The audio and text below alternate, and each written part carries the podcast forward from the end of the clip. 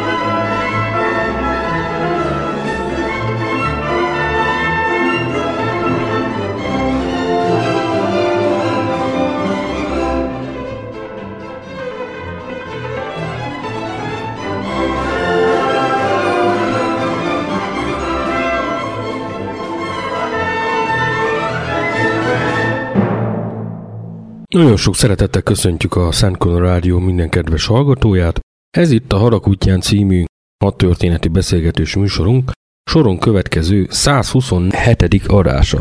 Vendégem Sá, a Karpolbogról. Köszöntöm a kedves hallgatókat.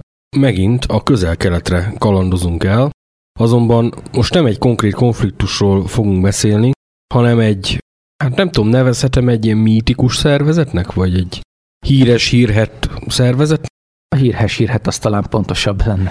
Ez pedig a Hezbollah. Legelőször is próbálkozunk már a szó értelmezésével. Mit jelent az, hogy Hezbollah?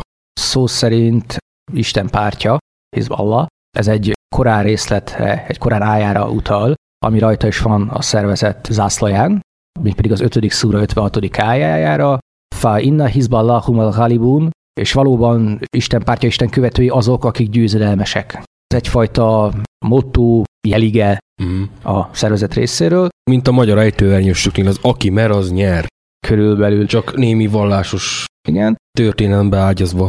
Nem tudom mennyire direkt, vagy véletlenül alakult ez így, de ugye az 5. szúra 56. ájáról beszélünk, az 556 az egy lőszerkaliber is. Mert a NATO lőszer az nem 556-os? De, az azért. ilyen alapon megkereshetnénk a 7.6.2-t is a Koránban. Biztos ott is lenne valami érdekes gondolat. Viszont ha már így a muszlim vallás ide vonatkozó részeit felemlítettük, próbáljuk már meg vallásilag behatárolni ezt a szervezetet. A Hezbollah egy síta szervezet, Tudni kell azt, hogy Libanonban a polgárháború idején a síták eléggé kiszolgáltatott csoport voltak, a keresztényekkel és a szunitákkal szemben nekik a fegyveres érdekképviseletük, hogy úgy mondjam, elég későn alapult meg. Ez a Harakat Amálnak volt a fegyveres szárnya. A síták társadalmilag egy társadalom peremén lévő kirekesztett csoport voltak. Most csak vallási okok miatt, vagy egyéb társadalmi, egzisztenciális és politikai okok miatt is? Egyéb okok miatt is, ugye Libanon a 70-es évekig, amikor még polgárháború előtt egy virágzó gazdaság volt, a gazdaság az a nagyvárosokba összpontosult. A síták főleg a, a szegényebb vidéki földművesek voltak, Bekában és Dél-Libanonban, illetve a nagyvárosokba, mint egyszerű munkásként beigyekvő szegény rétegek, akik a külvárosokban, szegény negyedekben laktak. Uh-huh. Vagyis, hogyha József Attila Libanonban született volna, 50 évvel később, akkor ő valószínűleg síta lett volna. Erős a képtársítás, de mondjuk, hogy igen. Rendben. Már így érintőlegesen beszéltünk ezt a szervezetet létrehozó nagy konfliktusról, ez pedig a libanoni polgárháború volt, amiről már egy kétrészes adást készítettünk kettő évvel ezelőtt. Most igazából azokat az eseményeket ismételnénk át, amelyek tulajdonképpen életre hívták ezt a szervezetet. Egyáltalán honnan jött ez a szervezet? ebben a nagy háborús Ugye, forgatokban. A libanoni polgárháború 7. évében, 1982-ben Izrael aktívan beavatkozik a polgárháborúba, és megindítja az offenzíváját, aminek célja a palesztin felszabadítási szervezet kiűzése Libanonból. Ezzel kezdődött a tartós izraeli jelenlét Libanonban.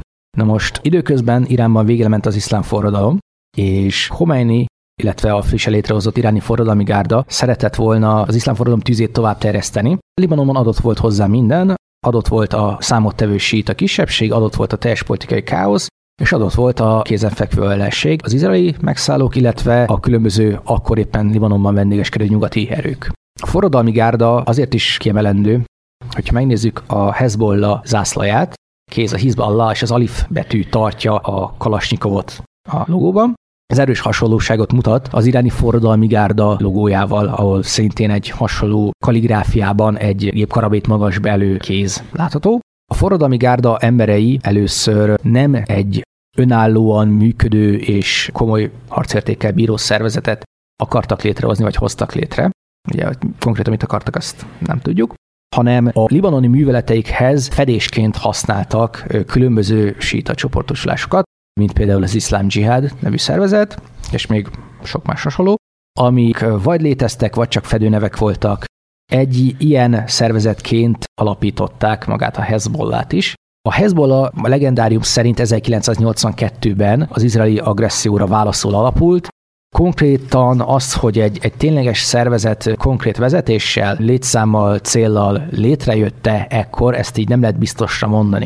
Az első akciók, amiket a Hezbollahnak tulajdonítanak, az 1982-es Türoszi izraeli támaszpont, hát izraeli helyőrség inkább elleni merénylet, valamint a 83-as amerikai tengergyalosok laktanyája, illetve francia erők laktanyája ellen intézett merénylet, ez igazából utólag vállalta fel magára Hezbollah, akkor és abban a pillanatban az iszlám dzsihád nevű vagy létező, vagy fedő szervezet állt mögötte, Igazság szerint ezeknek az akcióknak a kivitelezése szervezettség, hírszerzési háttér miatt azért erősen az irániakhoz köthető.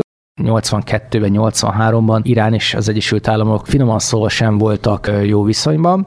Iránnak mégse lehetett ezt nyíltan felvállalni, hogy amerikai érdekeltségeket, illetve izraeli érdekeltségeket nyíltan támad és robbantgat beszéltünk arról, hogy kezdetben az iráni forradalmi gárda volt az, aki szervezéssel, titkosszolgálati háttérrel, fegyverekkel, meg gondolom ideológiával is támogatta, és egyáltalán létrehozta őket. Honnantól lehet őket kvázi önálló szervezetként megnevezni, és meddig ért el ez a bizonyos iráni befolyás? Az iráni befolyás az még jelen pillanatban is elég jelentős. Igazából Hezbollahról, mint önállóan megjelenő egy arccal, egy logóval, egy programmal megjelenő szervezetről 1985-től kezdve beszélhetünk. 1985-ben adta ki a Hezbollah az első manifestóját, az első kiáltványát, amiben még olyan célok szerepeltek, mint a, a libanoni kormány megdöntése és egy iráni mintára létrehozott iszlám állam. Továbbá 1985-ben volt az első olyan terrorcselekmény, ami ténylegesen terrorcselekménynek számít, és pontosan Hezbollahhoz köthető, ez pedig egy TVA, amerikai légitársaság egy járatának eltérítése, ahol a rajta tartózkodó egyik amerikai, egyébként tengerész volt az illetőt, őt agyonverték, megölték, és az utasok szabadon engedését cserébe pedig izraeli fogságban lévő libanoniak elengedését követelték amit később meg is kaptak. Tehát az első olyan markáns megjelenése a Hezbollának, ami már nem egy ilyen utólagosan rágatott, vagy egy sejthetően hozzájuk köthető, hanem egy nyílt, tényleges Hezbollah akció. Ezt akkor még egy nagyon fiatal és nagyon radikális szervezetként követte el a Hezbollah. Ugye a libanoni polgárháború idején a Hezbollah még egy eléggé gyengén felfegyverzett szervezetnek számított, Igazság szerint az egyes keresztény csoportok fegyverzetéhez képest nekik minimális fegyverzet volt, könnyű fegyverzet, és ennyi. Egyszerű rajtaütéseket, útszéli robbantásokat intéztek izraeli járőrök, izraeli csapatok ellen. Ebben improvizált robbanóanyagok és egyszerű kézi fegyverek, Kalasnyikov és, és társai voltak segítségükre. Nem igazán volt ennél komolyabb felszereltségük. Kezdetek kezdetén a Hezbollah egyáltalán nem volt sikeresebb az Izrael elleni támadások terén, mint bármelyik más szervezet, ami a konfrontációt és az ellenállást választotta, sőt, a Hezbollah fordalmi lelkesedése gyakran magasabb veszteségszámokat eredményezett náluk, mint mondjuk egy, egy Amálnál. Meg kell jegyezni, hogy a libanoni polgárháború alatt a Hezbollahhoz elég sok emberrablás, illetve politikai gyilkosság merénylet kötődik. Emiatt egyébként mind a szír kormányon, aki támogatta kezdetettől fogva őket, tehát nem közvetlenül őket egy ideig, hanem az iráni kísérleteket arra, hogy itt önállósít a szervezeteket alapítsanak, illetve libanoni fedéssel a forradalmi gárda tevékenykedhessen az országban. Akkor voltak közös célok. Igen, de ennek ellenére volt olyan, hogy keresztbe mentek a hezbollások a 80-as évek végén Szíriának, aminek nagyon komoly megtorló akció lett a szír részéről a vége. Igen. Illetve azt is meg kell említeni, hogy a másik, a korábbi nagy síta szervezet, az Amállal is szembe kerültek. Mégpedig azért, mert Alapvetően korai Hezbollah és az Amal mind a ketten a síta leszakadott társadalmi rétegre építettek, ugyanakkor merőben ellentétes álláspontokat képviseltek fő kérdésekben. Például az Amal alapvetően egy szekuláris, egy világi mozgalom volt, a Hezbollah kezdetekben egy nagyon erősen vallásos mozgalom. A Hezbollah meg akarta dönteni a libanoni kormányt, az Amal a libanoni politikai rendszer keretein belül tevékenykedve akart működni, illetve az izraeliekkel szemben való ellenállást az Amal elsősorban passzív ellenállásként határozta meg, míg a Hezbollah kezdetettől fogva az agresszív, a, a konfrontatív hozzáállásra helyezte a hangsúlyt.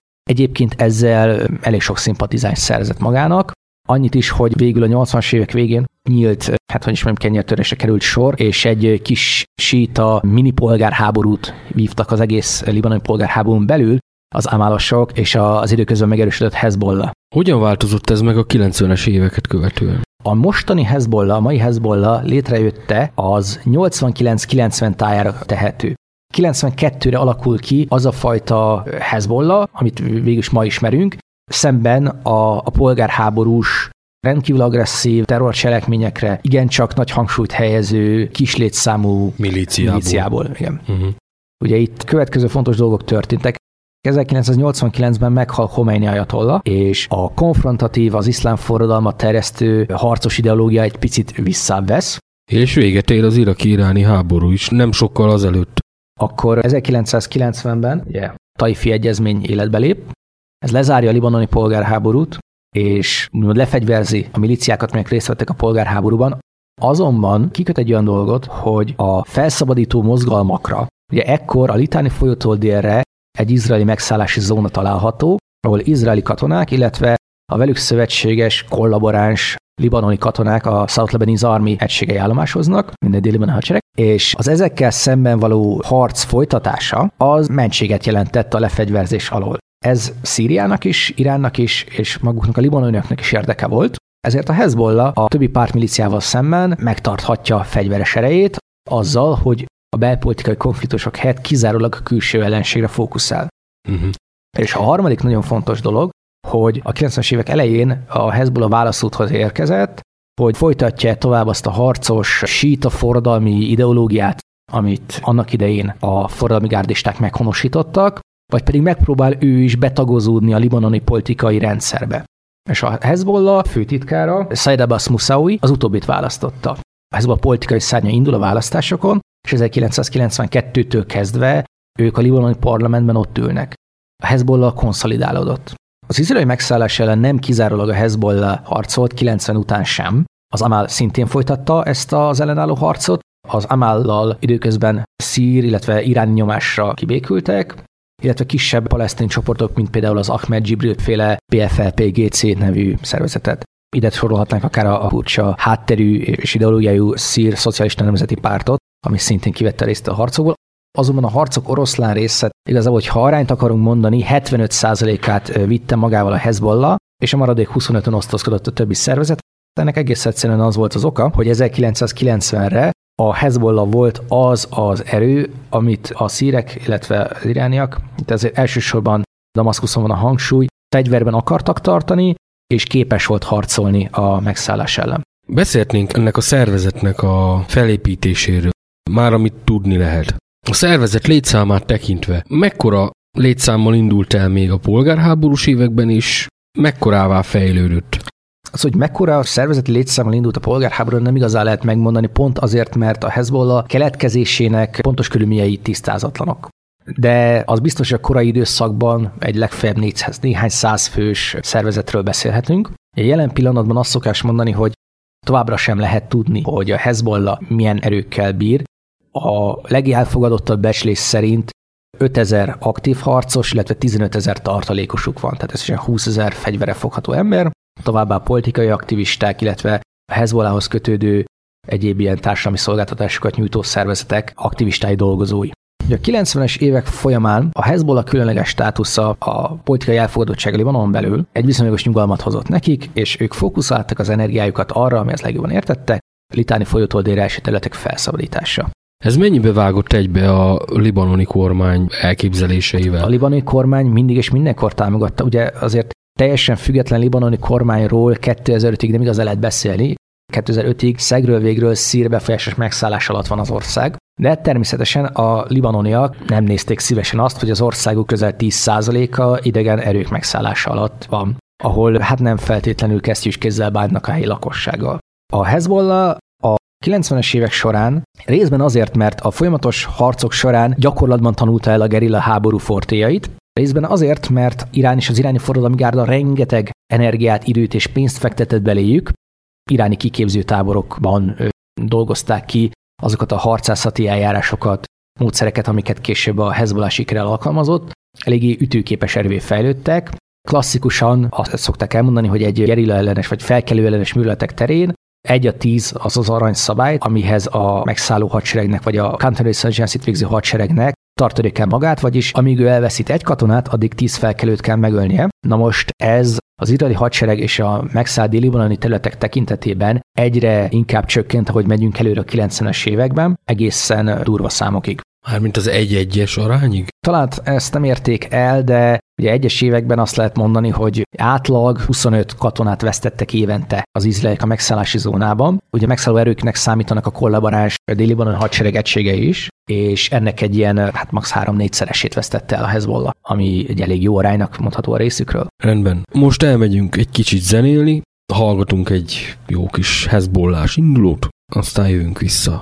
طين سلاحي يا أمي وعبر رشاش حزب الله لازم يبقى مرفوع الرأس. طين سلاحي يا أمي وعبر رشاش حزب الله لازم يبقى مرفوع الرأس. الله الله الله الله الله. طين سلاحي يا أمي وعبر رشاش حزب الله لازم يبقى مرفوع الرأس.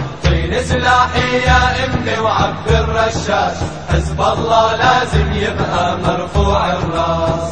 الله الله. الله الله الله. يا أمي ويا حانوني لو مهما يصير عن حزبه ما بتخلى بروحي بفدي يا أمي ويا حانوني لو مهما يصير عن حزبه ما بتخلى بروحي بفدي واللي أعطاني العزة قلبي باطي. واللي أعطاني العزة قلبي باطي. قلبي وعيوني وروحي كلهم فدا الله الله. Allah Allah Allah طين سلاحي يا أمي وعبد الرشاش. حزب الله لازم يبقى مرفوع الرأس. طين سلاحي يا أمي وعبد الرشاش. حزب الله لازم يبقى مرفوع الرأس. الله الله الله الله الله. يا أم ادعي لي بليلك لا أقدر كون. مجاهد صامد واقف ضد الصهيون. يا أم ادعي لي بليلك لا أقدر كون مجاهد صامد واقف ضد الصهيون. تا يبقى راس الأم عالي ومرفوع تا يبقى راس الأم عالي ومرفوع. لازم بدمي قاوم خلف المدراس. الله الله الله الله الله. طين سلاحي يا أمي وعبد الرشاش حزب الله لازم يبقى مرفوع الراس. طين سلاحي يا امي وعبد الرشاش حزب الله لازم يبقى مرفوع الراس. الله الله الله الله الله. يا أمي أنا ثائر ضد الطغيان تحرر أرض بلادي من هالعدوان. يا أمي أنا ثائر ضد الطغيان. تحرر أرض بلادي من هالعدوان. شلبنا للشهادة بهالميدان. شلبنا للشهادة بهالميدان. تا يبقى دمي ونهجي نهجي نبراس. الله الله الله الله الله. دين سلاحي يا أمي وعبد الرشاش. حزب الله لازم يبقى مرفوع الراس. طين سلاحي يا امي وعبد الرشاش. حزب الله لازم يبقى مرفوع الراس. الله الله. الله الله الله. يا أمي ويا حانوني لو مهما يصير عن حزبه ما بتخلى بروحي بفدي يا أمي ويا حانوني لو مهما يصير عن حزبه ما بتخلى بروحي بفدي واللي أعطاني العزة قلبي بعطي واللي أعطاني العزة قلبي بعطي قلبي وعيوني وروحي كلهم فدا طين سلاحي يا أمي وعبد الرشاش حزب الله لازم يبقى مرفوع الراس طين سلاحي يا امي وعبد الرشاش حزب الله لازم يبقى مرفوع الراس الله الله الله الله الله Milyen híresebb fegyvertények, akciók, konfliktusok voltak azok, ahol ez a szervezet jelentős szerephez jutott? Ugye ezt ketté kell választani. Egyrésztről lehet beszélni azokról a tényleges terrorcselekményekről, amiket a Hezbollah számlájára lehet írni, illetve lehet beszélni a Libanon és Izrael között kialakult háborúkról. A megszállt zónában az ellenállás és a harc az gyakorlatilag folyamatosnak tekinthető, időnként azonban Izrael egész Libanont, mint egy büntette, eszkalálva a konfliktus. 1992-ben az akkori Hezbollah főtitkárt, Musauit családjával együtt, feleségével, kisgyerekével, stb. meggyilkolják, mégpedig úgy, hogy izraeli apacs helikopterek szétlövik azt a konvojt, amiben ő és családja és kísérői utaztak. Ugye ezt nem vették jó néven a szervezet tagjai. Egy hónappal később a Buenos Aires-i izraeli nagykövetséget felrobbantják, és 29 halálos áldozatot követel a merénylet. Itt azt a klasszikus módszert alkalmazták, amit korábban Libanonban, vagyis egy műtrágy alapú robbanószerrel totál megrakott teherautóval egy öngyilkos merénylő szépen belehajtott a létesítménybe. A másik következménye ennek a merényletnek, hogy már akkor indult a főtitkári pozícióért a jelenlegi főtitkár Hassan Nasrallah, a szervezet jelenlegi vezetője. A belső konfliktus elkerülése véget ő elsőbségek engedett Muszávinak. Muszávi halála után viszont megerősödött előtte a pozíció, és ő lett a következő Hezbollah főtitkár. Vezénylete alatt igen sokat felőtt a Hezbollah, ő tényleg egy olyan tehetséges vezető, most itt Török Gábor értelemben, aki képes volt a különböző belpolitikai és nemzetközi politikai változásokon keresztül átmanőverezni a Hezbollát, úgyhogy az erősödjön, gyarapodjon, fejlődjön. 1993-ban Izrael megunva a gerillák elleni hát eléggé kötszurkáló harcot, kiterjesztette egész Libanonra a támadását, és bombázott még már nagyvárosokat, hidakat, utakat, mindent, amit ért, hét napig. Ez az úgynevezett Operation Accountability, elszámoltathatóság hadművelet, semmit nem értek el vele, azon kívül volt egy csomó civil áldozat, hiszen gerilla mozgalmat levegőből elég nehéz megsemmisíteni. Így itt az izraeli koncepció, amit később még háromszor eljátszanak, az az volt, hogy úgy gondolták, hogy ha egész Libanon büntetik azért, amit a Hezbollah tesz, akkor így éket tudnak verni a lakosság és az ellenállási mozgalom közé. A probléma ezzel csak annyi volt, hogy akit lebombáznak, az nem fog mélyebb, nem tudom, összefüggéseket keresni, hanem azt fogja utálni, aki lebombázta a házat, és aki miatt elvesztette a szeretteit. Meglepő módon. Igen. Később az erre válaszol, de ennek az oka egy kicsit homályosabb. 94-ben ismét merényletet követnek el Buenos Airesben. Itt az argentin-izraeli társág székházát robbantják fel. Ez már egy kicsit összetetten merénylet volt, irányított töltetet tartalmazott ez a teherautó amit úgy állítottak be, hogy a támfalait döntse le ennek az épületnek, ami azután kártyavárként borult össze, 85 halálos áldozattal. És itt azért némileg vitatott, hogy ebben mennyi szerepe volt a Hezbollahnak. Az argentin bíróság, én úgy tudom, hogy elsősorban iráni úriemberek ellen adott ki elfogadó parancsot. Igazából tisztázatlan a merénylet háttere. Az 1994-es merénylet volt egyébként az utolsó olyan nagyobb terrortámadás, amit ténylegesen, tehát nagy valószínűséggel a Hezbollah nyakába lehet varni, Azért megjegyzem, hogy amilyen összeesküvések vannak még számos híres terrorcselekménnyel kapcsolatban is, a Hezbollahnak tulajdonképpen terrorcselekmények közül bőve lehet további lehetséges felelősöket és konspirátorokat találni.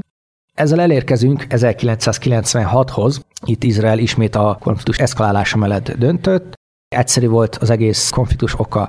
Magában a dél-libanoni megszállt zónában mind Hezbollah, mind nagyrészt Izrael is tartotta magát egyfajta játékszabályokhoz, mégpedig nem támadnak civileket Dél-Libanonban, ezért cserébe Hezbollah se támad civileket Izraelben, nem terjesztik ki a konfliktust a másik hátországára, 96-ban tisztázatlan körülmények között civileket öltek meg IDF katonák, és ezért válaszul a Hezbollah rakétákkal lőtte Észak-Izraelt. Na most erre a 93-ashoz hasonló, csak némileg hosszabb, tehát a korábbi 7 napos helyett egy 16 napos háborúba kezd Izrael, kiterjesztve a műletét egész Libanon területére, bombázza Beirutot, bombázza Észak-Libanont, bombáz mindent, amit ér. Ez összesen 170 civil áldozatot szed. Maximum, amit elértek vele, az 14 darab halott hezbollás lehetett, ami azért egy eléggé hát soványka eredmény egy átfogó bombázó hadjárattól, ami 16 napig tart.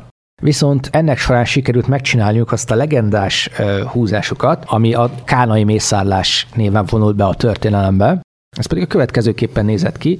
Ugye ők egész déli Libanont hadműveleti területnek tekintették, és állításuk szerint egy ENSZ létesítmény, ami menekülteket, 800 menekültet fogadott be, közeléből rájuk lőttek aknavetővel, illetve katyusa rakétákkal.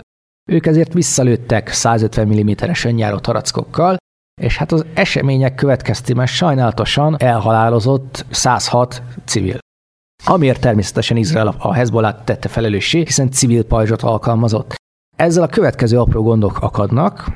Maga az izraeli beszámoló szerint is a civil pajzs az úgy nézett ki, hogy az említett ENSZ létesítménytől 220, illetve 350 méterre voltak ezek a Hezbollah tüzelőállások, tehát ezt úgy tessék elképzelni a tisztelt hallgatóknak, hogyha mondjuk valami terrorista szervezet a Margit sziget zöld dzsumbujából kilőne egy rakétát, válaszul lebombáznák a jászai Mari teret, és a terroristákat vádolnak, hiszen közel mentek a civilekhez. Természetesen ugye Izrael nem ismerte el a felelősségét. A másik nagy probléma volt ezzel, hogy az ENSZ kivizsgálta nem meglepő módon a létesítmény érkező támadást, és azt találta, hogy a becsapódott gránátok, 38 gránátot lőttek ki, ezek mind repeszromboló gránátok voltak, ebből 13 csapódott be az ENSZ létesítmény területén. Ezek eloszlása nem azt mutatta, hogy ők két pontra tüzeltek az ENSZ létesítmény közelében, hanem azt mutatta, hogy tüzeltek egy pontra az ENSZ létesítmény közelében, és tüzeltek egy pontra az ENSZ létesítményen belül. Pedig ott nem volt aknavető vagy ilyesmi. Hát ott semmi nem volt, ott civilek voltak, Későbbi izraeli nyomozó újságírók megkeresték katonákat, akik részt vettek ebben az egész akcióban, és olyanokról számoltak be, hogy parancsnokaik azt közölték velük, hogy végül is mindegy, mert arabból rengeteg van, és zsidóból meg kevesebb. Hát ránk lőttek, mi visszalőttünk, milyen a háború. Ahol vágják a fárat, hullik a forgács. Most az ENSZ nem így gondolta, és kártérítésre kötelezte Izraelt. 2003-ig kellett volna kártérítést fizetnie az okozott anyagi kárért és az ember életekért. EU kérdés, hogy befizette, nem tudom, őszintén szólva a hadműletet haragszőleinek nevezték, ez mind borzalom, tehát ezeket a hadműveleteket elnevezik, haragszőlei hadművelet. Az áprilisi egyezmény tett pontot a végére, Ezt azért érdekes megemlíteni, mert ebben maga Izrael elismeri a Hezbollah ellenállásra való jogát. Arra, hogy ő felvegye az izraeli katonákkal a harcot. Amennyiben déli banoni területen zajlik ez a harc. Így is van. Az előző pont az úgy utal Libanonra és Izraelre, hogy a két fél. A következő pont viszont úgy mondja, hogy bármelyik fél. Tehát fenti ez még nem vitatja el bármelyik fél önvédelemhez való jogát, amennyiben az támadás éri. És ugye mind a szövegkörnyezet, mind a történelmi környezetből ez a bármilyen félbe beleértendő Hezbollah. Egyértelműen. Itt beszéltünk arról, hogy a kezdetekben tényleg csak könnyű fegyverzettel harcoltak, illetve ilyen konspiratív terrorista akciókban vettek részt, de itt már tüzérséggel is rendelkeznek. A Hezbollah folyamatosan szerzett be úgymond játékszereket irántól. A jelenlegi arzenájuknak nagy része szíriai közvetítéssel jutott el hozzájuk, ami a fő erejüket jelenti, a katyusa rakéták, vagyis a BM-13, BM-21. BM-21, igen, rakétái, illetve megérkeztek hozzá a komolyabb hatótávolságú Fedger 3 és Fedger 5 rakéták idővel, az akár 75 kilométerre is képes célba jutatni a robbanótöltet, tehát ugyanakkor ez egy tüzérségi rakéta, rendkívül pontatlan, nincs benne semmiféle intelligens navigáció vagy akármi. Majd később a 2006-os háború idején szokták felemlegetni, hogy voltak Zelzál rakétáik, ami mégis harcászati rakéta, a szovjet Luna M harcászati rakétának egy ilyen derivatívája, sem nem túl pontos, sem nem túl megbízható, 125-től 250 km terjedhet hatótávolsága függően attól, hogy kinek hiszünk, hogy ez az utángyártás ez milyen minőségben készült. Ezeket amennyi is volt egyáltalán, volt belőle pár tucatnál több, az izraelek hipergyorsan megsemmisítették, illetve a Hezbollah komolyabb páncéltörő rakétákat is kapott, ebben orosz gyártmányú ATGM-ek, mint a, a Cornet, konkurs és társai mellett megjelennek például francia Milán rakéták is. Ezek ugye drótvezérelt rakéták. Ezzel egyébként a Hezbollah kitalált egy nagyon érdekes játékot. Erődített célpontok ellen vetették be őket, mégpedig azért, mert egy ilyen drótirányított rakétát egy ügyesebb kezelő be tud vezetni mondjuk egy bunker kémlelő nyílásába. Ezt elég gyakran megcsették, igen komoly vesztességeket okoztak az izraeli erőknek, ez a fajta páncéltörő rakétákat élőerők ellen célzottan alkalmazunk dolog, ez például tudtommal az ő agyszüleményük volt. Vagy mondjuk egy másik kreatív dolog, amit csináltak, hogy az IDE-ket úgy rejtették el, hogy vettek ilyen kertépítéshez használt műsziklákat, ami pontosan beleolvad a környezetbe, szépen kibilelték őket egy robbanóanyaggal, ellátták egy rádiótávirányítóval, és lerakták az út mellé. Az a, az izraeli járőr, ami nem rendelkezett terepismerettel, nem tűnhetett föl egy helyivel szemben például, hogy az a szikla tegnap még nem volt ott, ugyanakkor nem tűnt gyanúsnak. Próbálkoztak olyan dolgokkal is, hogy útfelé benyúló faágakról lógattak be robbanó szerkezeteket. Ennek következmény lett az, hogy az izraeli járők a fákat arra vágták, illetve a növényzetet is szépen lecsapták, hogy ne lehessen ott robbanó szerkezet elrejteni. A szikla viszont maga volt a környezetbe beleolvadó, pontosan rejtett robbanóanyag, a Hezbollahnak elég komoly UAV ereje van. Ezeket az UAV-kat Irántól kapja, iránygyártású UAV-k.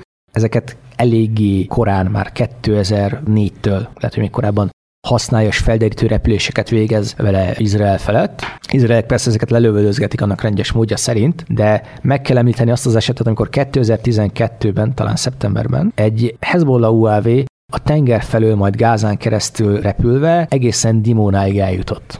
Dimona közelében természetesen leszették, ugyanakkor az izraeli értékelők szerint a Hezbollah egészen pontos légi felderítési felvételekhez juthatott a dimonai reaktorról. A másik nagyon fontos dolog az idén szeptemberben történt, amikor is a Hezbollah először vetett be dokumentáltan harci UAV-t, tehát nem csak célokra, felderítési célokra alkalmazta az UAV-t, hanem fegyvere felszerelt UAV-ről támadást intézett az egyébként a helyi Al-Qaida franchise, azt hiszem, hogy Jubhatanusra helységei ellen. Gyakorlatilag, mint az amerikaiak által egymillió szöve mutat felvételen, az UAV lebeg a célpontja fölött, kis célkeresztben veszi azt a házat, ahol a terroristák el vannak rejtőzve, és egyszer csak egy hatalmas robbanás, hogy becsapódik vagy a rakéta, vagy az irányított bomba. Na most ezt egy Hezbollah UAV ugyanígy megcsinálta. Ez egy óriási fegyvertény az ő részükről, hogy az iráni drónokat, amiket már fel is lehet fegyverezni, aktívan és hatásosan alkalmazzák a szír polgárháborúban. Aknákat, illetve időzített aknákat, intelligens aknákat használtak-e? Eleinte ugye házilag barkácsolt robbanóanyagok, bejöttek melléjük a jármű elhárító taposóaknák. Harcjárművek tekintetében fejlődtek-e valamit? A Hezbollah ellentétben egyébként a polgárháborús PFS-szel felismerte azt, hogy itt komolyabb hardverekre beruházni, úgyis mint harckocsi, vontatott tüzérség és társai, azért eléggé meddő próbálkozás lenne, hiszen az ellenség, az izraeli légierő ezt igen hamar ki tudná iktatni, igen nagy pontossággal, és ők elmentek abba az irányba, hogy egy elit gyalogságot, egy elit könnyű gyalogságot képezzenek. Ennek megfelelően komolyabb harcjárművei a Hezbollának nincsenek. Nem is voltak. Hezbollának nem a, a nehéz hardwareben, hanem a gyalogság által alkalmazható fegyverek hatékony és kreatív alkalmazásában át mindig is az ereje. Rendben. Milyen további konfliktusokban, eseményekben vett részt ez a szervezet a közel-keleten? 1999-ben a választásokon Ehud Barak miniszterelnök jelölt indult, és az ő választás ígérete a kivonulás Libanonból.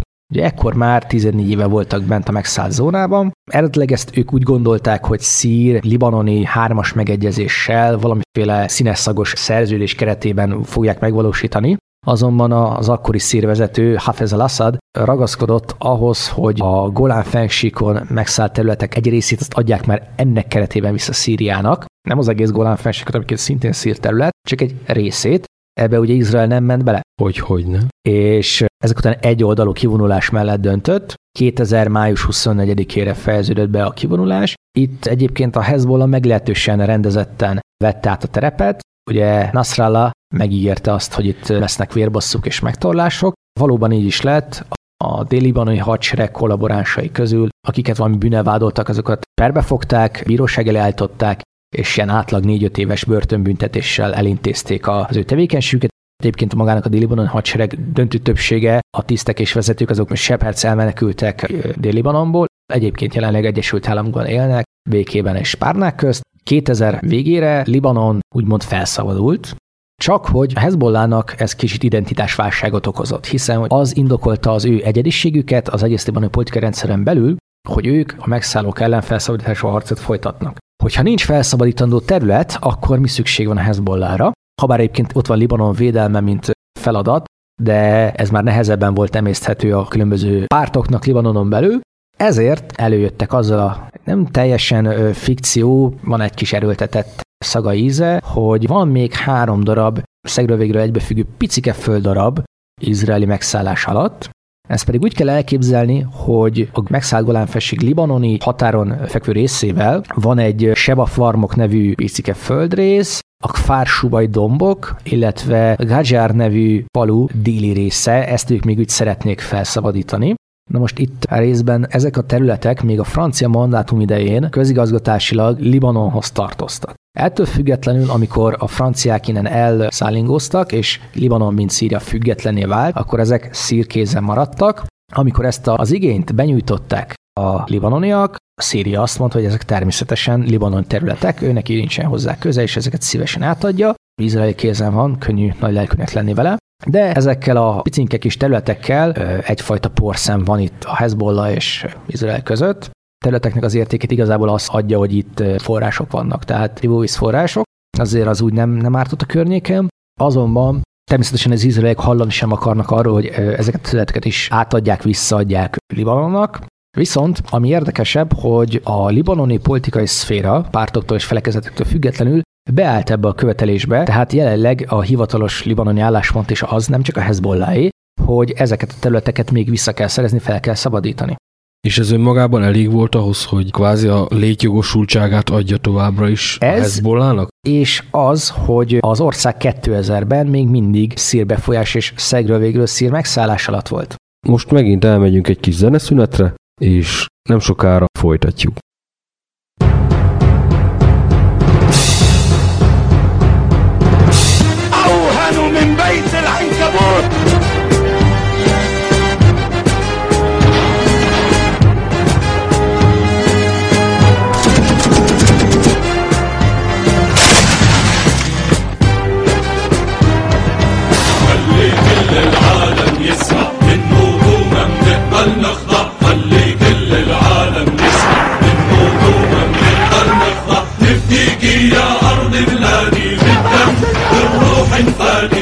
بيك يا أرض الغالي بالدم بالروح انفادت صرختنا الأقوى من المدفع الله الله أكبر الله الله أكبر الله الله أكبر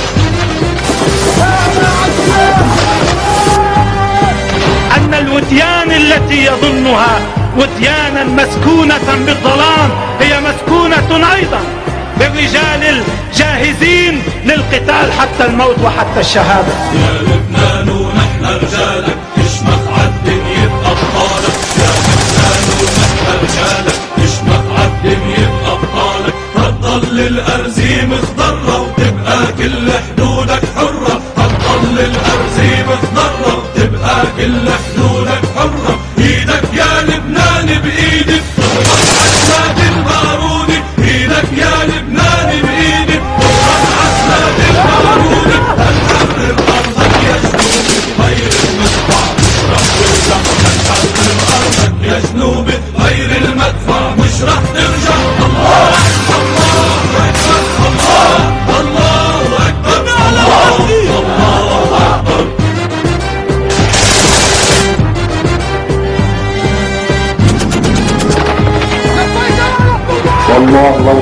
الشمس في يميني والقمر في يساري لما تركت أمر المقاومة الإسلامية أبدا أبدا. دم الشهداء روى ترابك وحده الخلى الدنيا تهابك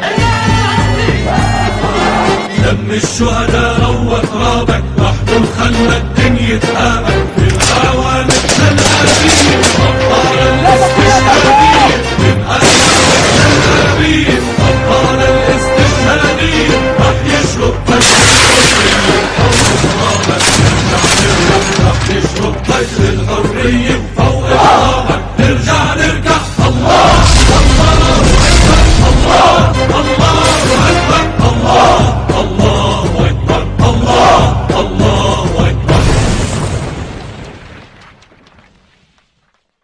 2005. február 14-én, Valentin napon, Rafik Haririt, az egykori elnököt és milliárdost felrobbantják konvojával együtt Beirutban. Az, hogy ezt kitehette, azért ez így összeesküvés elméletek, tehát konteublogra méltó téma lenne, nagyon sok potenciális jelentkező lehetne. Szokás egyébként ezt is a Hezbollahnak tulajdonítani. Ez egy külön adás megérne, hogy itt milyen bizonyítékok és ellenbizonyítékok vannak. Lényeg a lényeg, hogy ennek hatására tömegtüntetések kezdődtek Libanonban, és Szíria ekkor már az ifjú Assad vezetésével kénytelen volt kivonulni. Ez egy teljesen új helyzetet teremtett Libanonban, a szír befolyás aluli felszabadulás, ezt szintén kihasználta Izrael 2006-ban, amikor 93-as és 96-os forgatókönyvet megismételve ismét megpróbálkozott azzal, hogy ahogy harci események eszkalálódtak a megszállt területek, illetve a, a libanon-izraeli határon, ő egy egész Libanonra kiterjedő bombázó hadjárattal ellehetetlenítse a Hezbollát.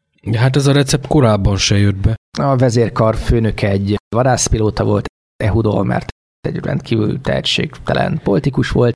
Ugye 2006-ban megpróbálták egy Gilad Shalit nevű izraeli katona elrablása miatt egy elég komoly büntető akció volt folyamatban a Gáza övezet, illetve a Hamas ellen. Talán azért, hogy ezt az elvont izraeli figyelmet kihasználja a Hezbollah, talán azért, hogy tehermentesítse egy kicsit őket. 2006. július 12-én támadást intéznek egy határ mentén járőröző izraeli Humvee ellen, rakétatüzet zúdítanak figyelemeltelelésképpen, majd ezt a Humvee-t megtámadják, megölnek néhány izraeli katonát, és elvileg elrabolnak kettő katonát, azokról azóta kiderült, hogy már az akció idején már halottak voltak, tehát ővelük is végzett a Hezbollah tűz.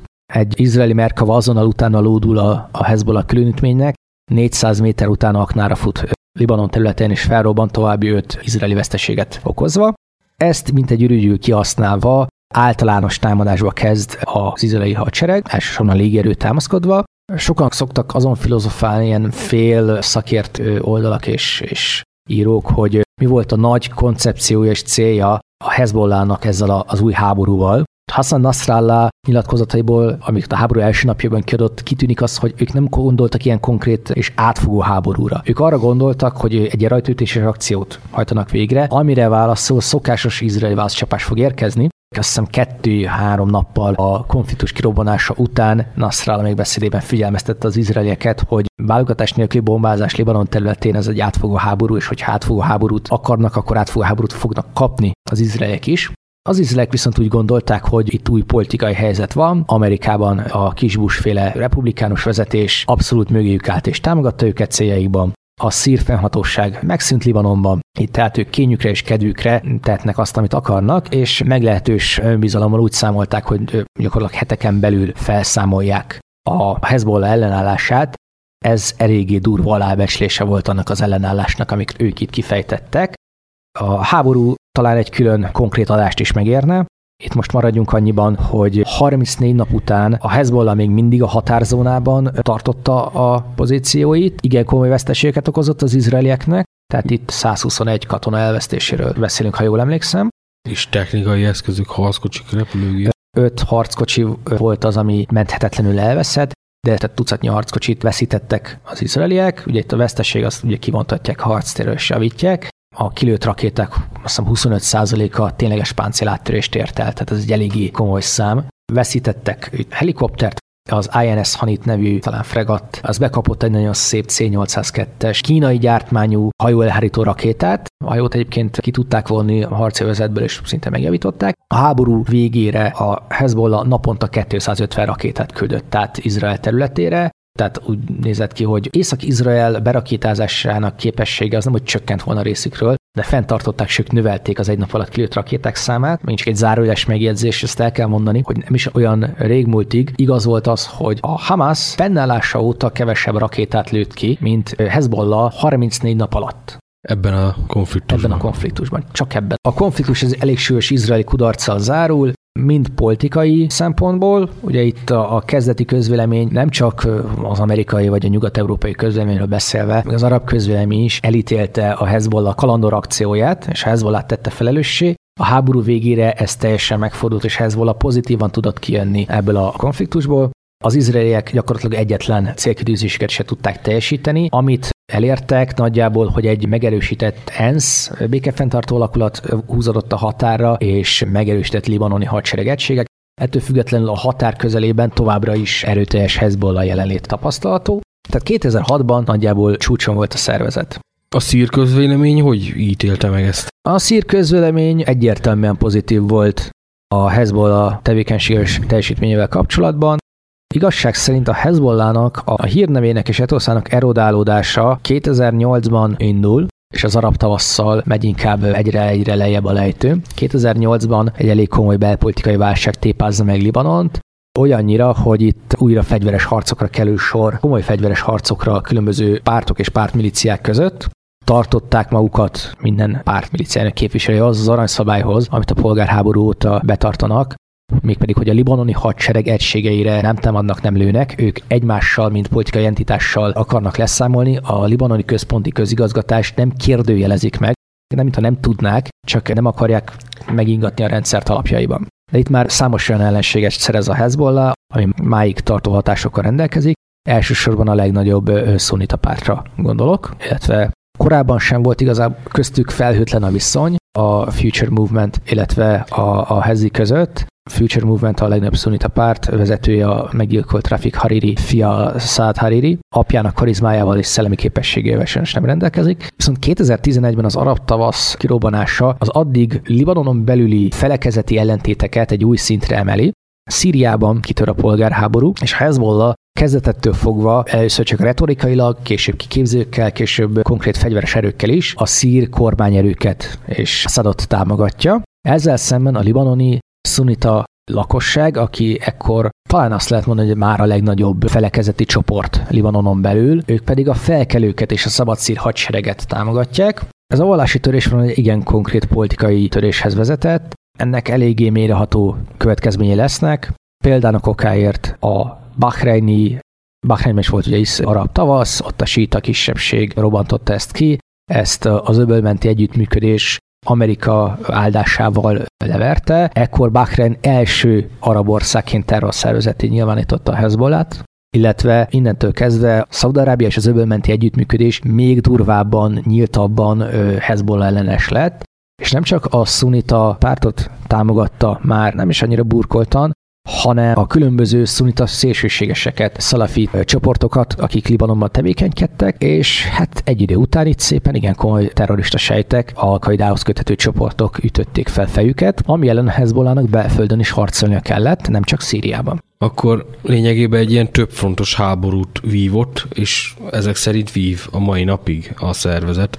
Pontosan. A Hezbollah elég sokáig tagadta, hogy aktívan részt venne a szírpolgárháborúban. 2013-ban ismerték el ezt. 2013-ban került sor a Kuszajr elleni offenzívára, ami Hezbollahnak a fő hadművelete volt a szírpolgárháborúban. Igen? Kuszajról azt kell tudni, hogy a libanoni határ mentén a libanoni határ ellenőrzöttsége polgárháborús körülmények között pláne eléggé gyenge. Itt szabadon járkálhattak át libanoniak, segítve a szír bajtársakat a kormány elleni harcban, fegyvereket csempész a Libanonból, ugyanígy járkálhattak vissza kiképzésre, egészségügyi ellátásra, stb. Libanonba a szír felkelők, és az egyik fő útvonal, ami a Bekál völgyből Homs városa fele vezet, mentén fekszik Kuszajr városa, ami gyakorlatilag ellenőrzi egy igen lényeges ponton a szír-libanoni határt. Ezt elég korán a felkelők kezére került, 2011-ben, és 2013-ban pedig egy nagyon jól megtervezett és jó kivitelezett Hezbollah akció vette ezt vissza is a szír kormányerők részére. De ami ebben az akcióban különleges volt, az, hogy addig és mai napig a Hezbollah nem jelenik meg nagy csapaterővel, koncentrált nagy csapaterővel a konfliktusokban. Elit egységeknek mondható gyalogsági egységet ad, kiképzést biztosít, morált biztosít, mégis hogy Hezbollah oldalán harcoló, amúgy egyébként szeretvedett szír alakulatnak, azért sokat számít, hogy ki van mellette. Többször is megismétlődik a szírpolgárháborúban, hogy egyes szír egységek Hezbollah parancsnokság alatt harcolnak a saját vezérkari irányításuktól részben befolyásolva, ugye van egy közös Hezbollah szír tervezés azért. Itt ez eléggé komoly méreteket öltött. Kuszajrnál egy eléggé komoly 1200-1700 fős egységet vontak össze, ez egy óriási létszám, hogyha hezbollah tekintjük. Tehát az egész szervezetnek körülbelül 5000 aktív harcosa és 15 ezer tartalékosa van. Ezeket egyébként rotálják Szíriából, tehát a kezdetek kezdetén egy hét szír bevetés, egy hét pihenés volt. Mára ez inkább arra módosult, hogy egy hónap szír bevetés, egy hét pihenés. A hadművelet megtervezése az egy az egyben a Hezbollah felelőssége volt, olyannyira, hogy szír egységek irányítását is átadták, tehát Hezbollah vezénylet alatt harcoltak szír egységek.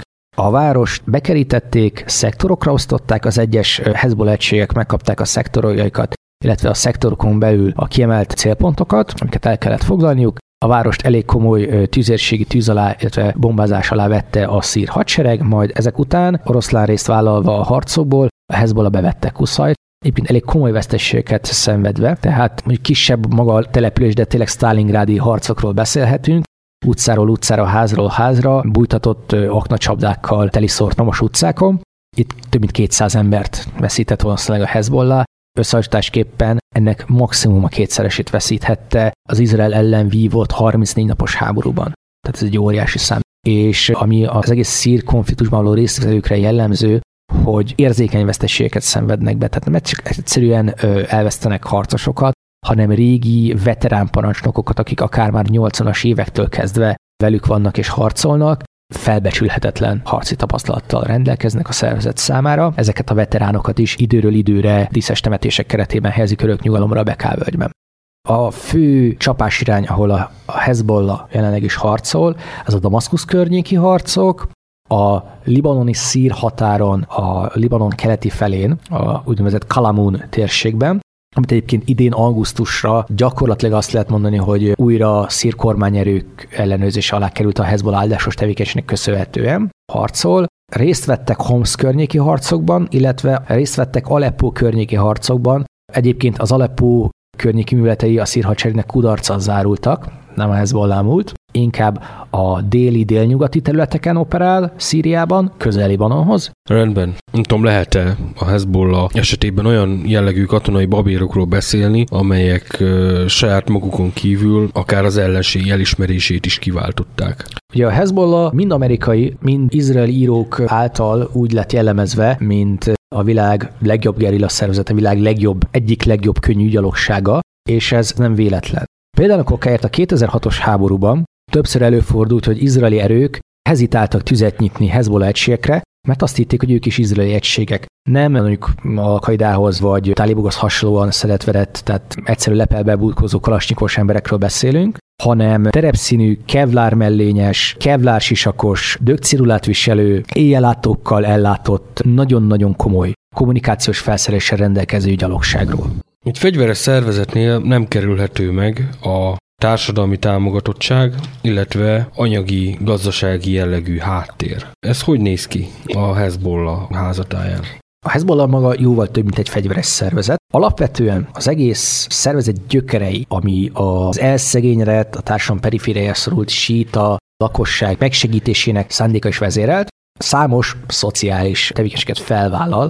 A Hezbollah kórházakat működtet, orvosi rendelőket működtet, iskolákat működtet, ami egyébként abból a szempontból szerencsés nekik, illetve a helyi libanoni lakosságnak, hogy itt felekezeti hovatartozásra függetlenül az állami kórházaknál olcsóban látják el a betegeket, ezzel értelmesen óriási szimpátiát vívva ki a lakosság körében. Ugyanakkor a rendszeresnek mondható izraeli bombázások után az új építésben is Hezbollahhoz kötődő pénzalapok rendkívül komoly szerepet vállalnak. Ezt úgy kell elképzelni, hogy mondjuk a 2006-os háború után a lerombolt házak tulajdonosai 10-15 ezer dollár gyors segét kaptak, illetve rögtön kész segítséget a házaik újjáépítésére egy Hezbollahhoz kötődő alapítvány cégcsoport által. Azt is egyébként meg kell említeni, hogy csak hogy miért is baráti velük néha-néha a lakosság, hogy gyakran kényszerültek arra, hogy a 2006-os háború során Izrael egész Dél-Libanont műveleti területét nyilvántotta, azzal a felkiáltással, hogy bármilyen járművet, ami x nap után itt közlekedik balról jobbra, azt ők, katonai célnak fogják tekinteni és megsemmisítik. Ennek megfelelően rengetegen elmenekültek, a maradék ember óvahelyekre húzódott. A Hezbollah gyakran csinálta azt, hogy a boltokból, amit talált, szépen rekvírált magának, ugyanakkor hagyott fizetési megbízásokat, hogy a háború után a pártnál beváltható és hozzájárult a pozitív megítélésükhöz, hogy ezen nem garasoskodtak, hanem annak rendes módja szerint becsületesen kifizették az összes boltost, aki ilyen fizetési meghagyást vitt be hozzájuk. Uh-huh.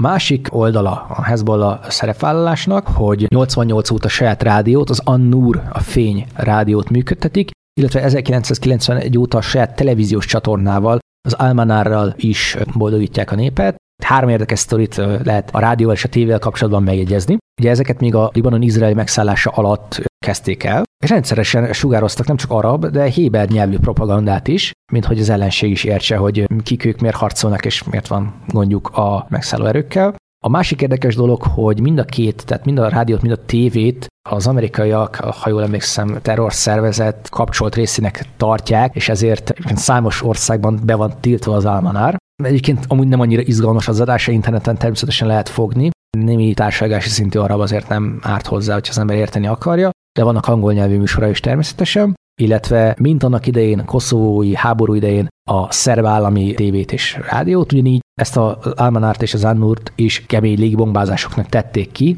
hogy ezt a csúnya gyűlölködő propagandát elhallgattassák. Az Almanár hírcsatornát kemény, azt hiszem 7 percre tudták leszedni az éterből. Jól van megszervezve. Igen, akkor van hátterük ilyen téren is. Igen. Emellett egyébként ugye a szervezetnek van internetes oldala, a mukavama.org, ez nem a reklám helyett, tehát elnézést kérek most a, a területes munkatársaitól, de az interneten elérhető, tehát ez Google kereséssel elérhető információ, tehát az Almanárnak is van angol nyelvű oldala. Ami viszont sokkal érdekesebb, hogy a Hezbollah a popkultúrában is próbál megjelenni, tehát nagyon-nagyon sokat fordítanak a PR-ra. Ezt két irányon kell lehet megfogni. Első, hogy rendszeresen adnak ki zené, zenés CD-ket. Ezt úgy kell elképzelni, hogy nem csak úgy születnek Hezbollah indulók, amiket megzenésítenek és terjednek szájról szájra, illetve az interneten lefele, hanem tervszerűen írnak és megzenésítenek és kiadnak Hezbollah propagandához kapcsolódó indulókat, dalokat, olyannyira, hogy ezeknek a technósított változata diszkósláger is válik. Érdekes. És ezek bárhol megvehetőek, a, az ember Libanonban jár. Illetve letölthetőek az internetről is. És természetesen hát YouTube-on fenn van számos ilyen Hezbollah induló.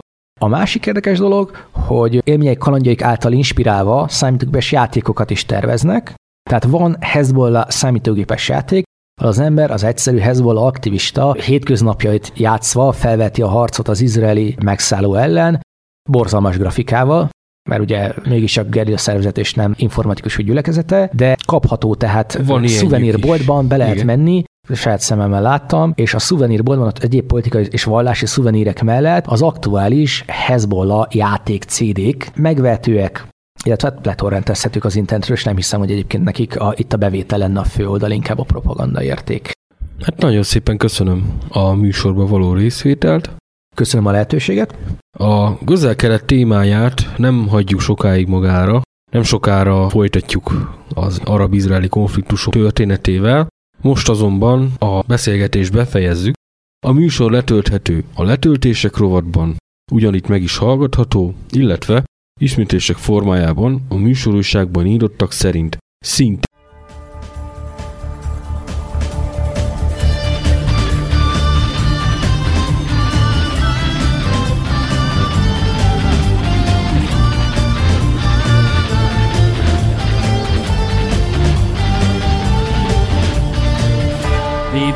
www.szentkoronarádió.com A tiszta magyar hang.